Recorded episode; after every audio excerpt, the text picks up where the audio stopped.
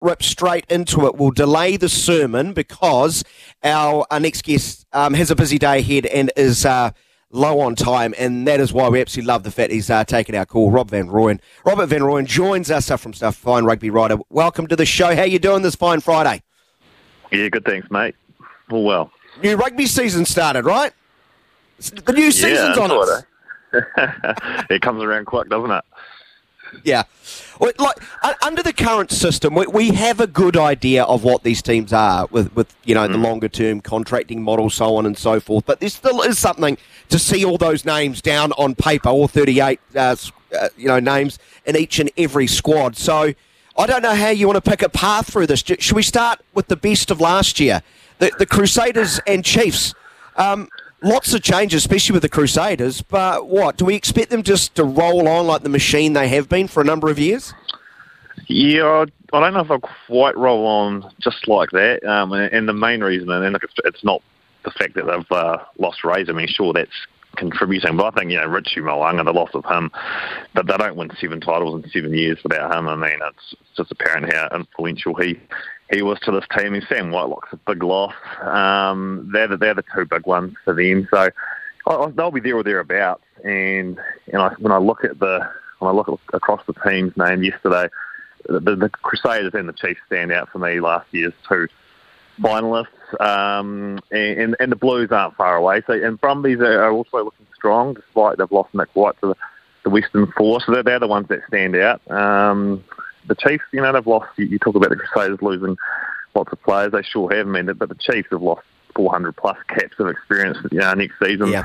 Sure, Sam Cane's coming back uh, after a sabbatical, but yeah, um, I do like the look of that Chiefs squad as a whole. Though, Look, looks very uh, looks primed to have a real good shot at going one step uh, further. Mm. When you look at the Crusaders, though, there's still lots of international ta- talent uh, up front, out the back. So, uh, what are the big questions they need to answer, though? Is it filling that number 10 position? We all know the history of Super Rugby. If you want to win a title, your 10 needs to be pretty darn good, and they've had an amazing one in recent years. That's right, yeah. Yeah, number 10's the big EA. And the big thing there on top of losing Mo'unga is, yeah, Fergus Burke was looking set to, to slot in there, and, and he was playing with a lot of confidence. Canterbury obviously did his Achilles and won't be back until, what they're saying, maybe week 10 um, yeah, April, late April, he could be back from that. So, um, yeah, it's huge. I mean, because he, he played a lot of fullback for them this year, and he, and he was really just starting to look comfortable playing at Super Rugby level finally. So, a big loss because now they, they, go into a season with um, Kemara and Rivers Rohana. They've got they've got about 11 Super Rugby caps between them.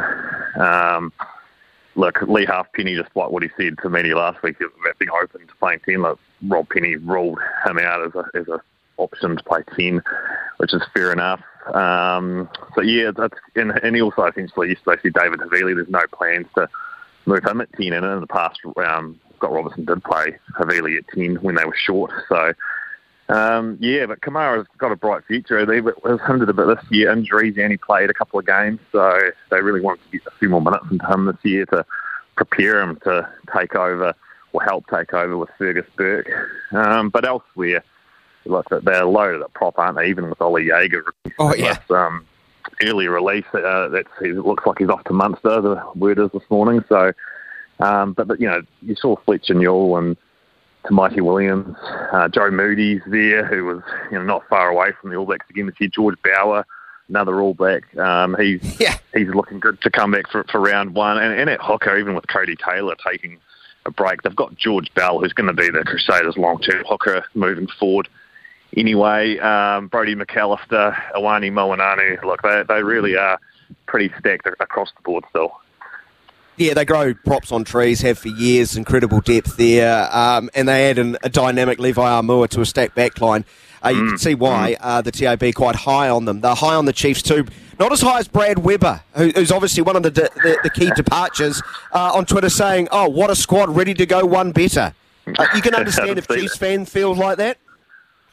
Yeah, yeah, absolutely. I'm not surprised. I mean, gee, you're looking at those outside backs. So, I mean, it's impressive. And, and Damian McKenzie's back. They've got plenty. They've got so much um, firepower. I quite like um, quite like the addition of Jimmy Tupou up uh, in the forwards, well, former Blues and uh, Crusaders front um, forward there. So yeah, the Chiefs are looking very, very good. Um, yeah, uh, Brad Weber. Brad Weber. I'm surprised he. I'm not surprised to see that.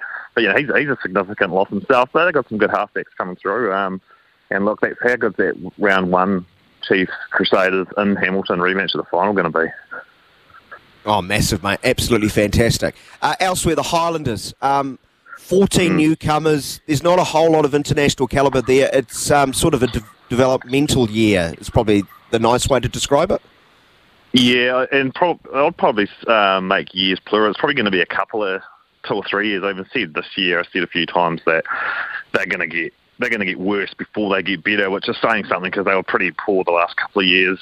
Um, so uh, look, when you they've lost their two best players, Aaron Smith and, and Shannon Frizzell, so uh, huge losses, and they've also and don't underestimate the guys, you know, guys like Josh Dickson and Marino Mikaele too, also leaving. He was outstanding uh, number eight for them, uh, loose forward the last couple of years. I do like the Tavatavanawai addition. Um, lots of talk from of Moana Pacifica losing Levi Miller and how big that was, but Tavatavanawai was equally as um, explosive on the wing for them. So yeah, huge loss, but Highlanders gain. Um, I actually was a few years back. I was sort of thinking the Highlanders might have nabbed him um, earlier, but um, he, he finally got down there. So good addition. But yeah, as I said, they're gonna they'll be probably get worse before they get better, and they're gonna need.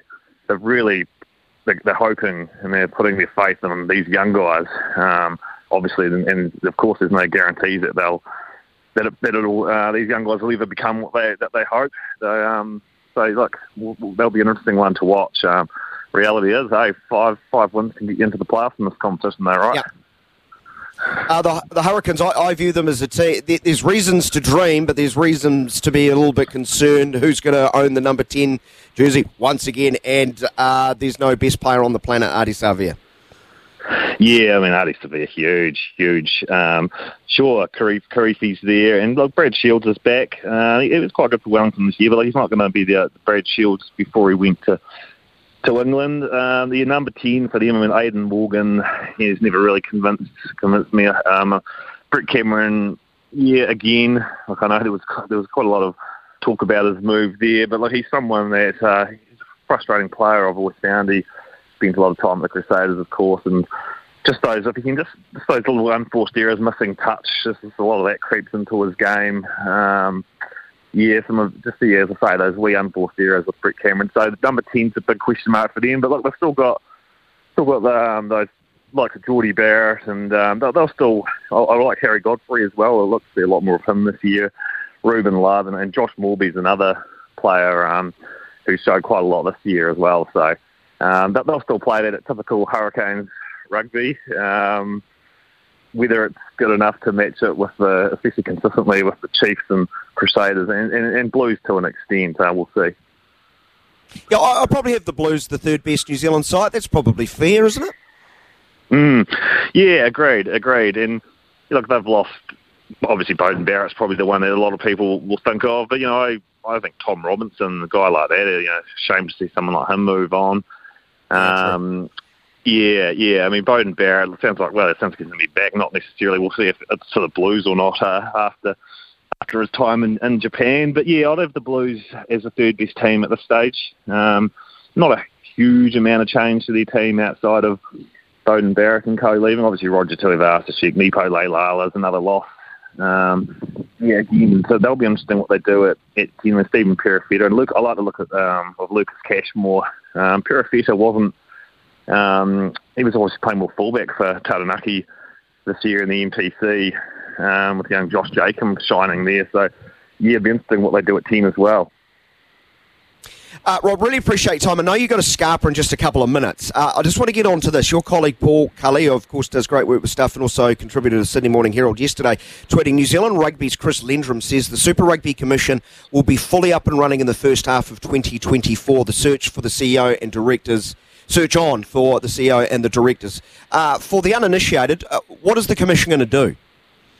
Well, essentially, it's going to oversee the competition, right? I mean, it's pretty to think. I mean, right now, you know, every professional competition essentially around the world has got a, a commissioner or a chief executive, a boss. I mean, just someone to go to who, who the the the boss, right? And this competition just doesn't have that, which is quite farcical. Which is why at the moment, you know, we have all the the issues of New Zealand rugby say one thing. Uh, you have emails coming in from fans. Uh, Australia rugby are saying something else. This is actually going to give a commissioner, chief executive, a, a board for the comp- to make decisions around the competition, which has been sorely lacking. And and look, it can only lead hopefully to improvement in the competition. Um, I don't know, you know, across the board. Um, I don't know. Like I've always said, and, and some coaches have said it on the record as well that uh, eventually, in the next couple of years, I'd like to see um, not have, you know, we've got a 12 team competition and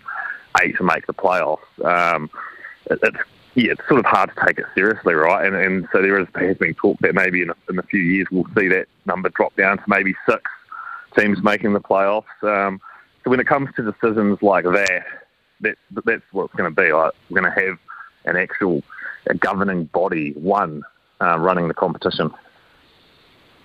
Um, I, am guessing here they won't have autonomy to make decisions on how many teams will be in the comps. Still, um, uh, the actual national organisations will do that, but it's more about what time of games, no, competition not... rules. Yeah. Yeah, because there'll be look, there'll be representatives from you know there's going to be a board still. So, um, but yeah, I'd say it'd be more in terms of how many teams make like the playoff format um, specifically. As I say, like when you've got eight teams out of twelve making the playoffs, I think down the line, I'm not sure how soon this will happen. It could be three, four years, who knows? But I would imagine that'll that'll drop to six, uh, and that'll be the you know, at most. Uh, I don't know if they'll go to four, which is what a lot of people would even like to see. Um, but yeah, look, there's still going to be New Zealand rugby and Australian rugby representatives and says and things, but there's just going to be, uh, you know, there's going to be someone in charge, a commissioner who you can go to. Because at the moment, it just doesn't have that.